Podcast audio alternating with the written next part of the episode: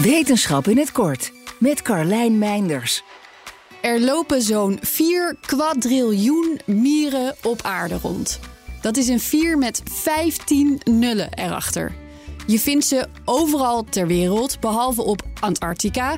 En er zijn zo'n 14.000 verschillende soorten.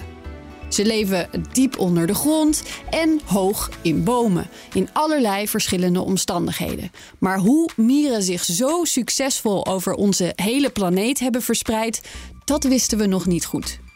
Onderzoekers hebben nu fossielen, DNA-samples en leefomgevingsdata gecombineerd om uit te zoeken hoe mieren en bloeiende planten samen geëvolueerd zijn in de laatste 60 miljoen jaar.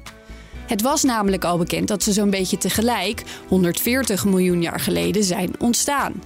Kwamen er meer bloeiende planten, dan kwamen er meer mieren. En dus was het logisch om eens goed te kijken hoe hun evolutionaire paden precies gelinkt zijn. Wat ze zagen was onder andere dit. 60 miljoen jaar geleden, toen planten in bossen evolueerden om meer waterdamp vrij te laten, werden die bossen en de bodem een stuk vochtiger. In reactie daarop zochten de mieren, maar ook andere bodemdieren, het hoger op. Ze verplaatsten hun bezigheden naar de bomen.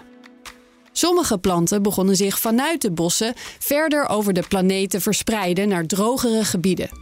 En de mieren, die volgden, laten de onderzoekers zien. Mogelijk hielpen de planten ze daar een beetje bij door eten te laten groeien waar de mieren blij van werden. Want de mieren hielpen op hun beurt weer bij het verspreiden van zaadjes, waardoor het een win-win emigratie werd. Het laat nog maar eens zien hoe alles in de natuur met elkaar samenhangt. En het is wederom een waarschuwing. Als het klimaat verandert en dat een effect op planten heeft, dan heeft dat meteen ook gevolgen voor de dieren die met ze meeleven. Wil je elke dag een wetenschapsnieuwtje? Abonneer je dan op Wetenschap Vandaag. Spotify is partner van Wetenschap Vandaag. Luister Wetenschap Vandaag terug in al je favoriete podcast-apps. De Nationale Autoshow. i5, Porsche Taycan. Ja. BMW iX, ja. Vind ik ook wel aardig. Ja, Mercedes EQE. Meindert en Bouter. Het is gewoon een merk waarvan je niet weet of het over 2-3 jaar nog bestaat. De Nationale Autoshow. Elke vrijdag om 3 uur. De Nationale Autoshow wordt mede mogelijk gemaakt door Van Mossel. Van Mossel. Voor mobiliteit voor iedereen.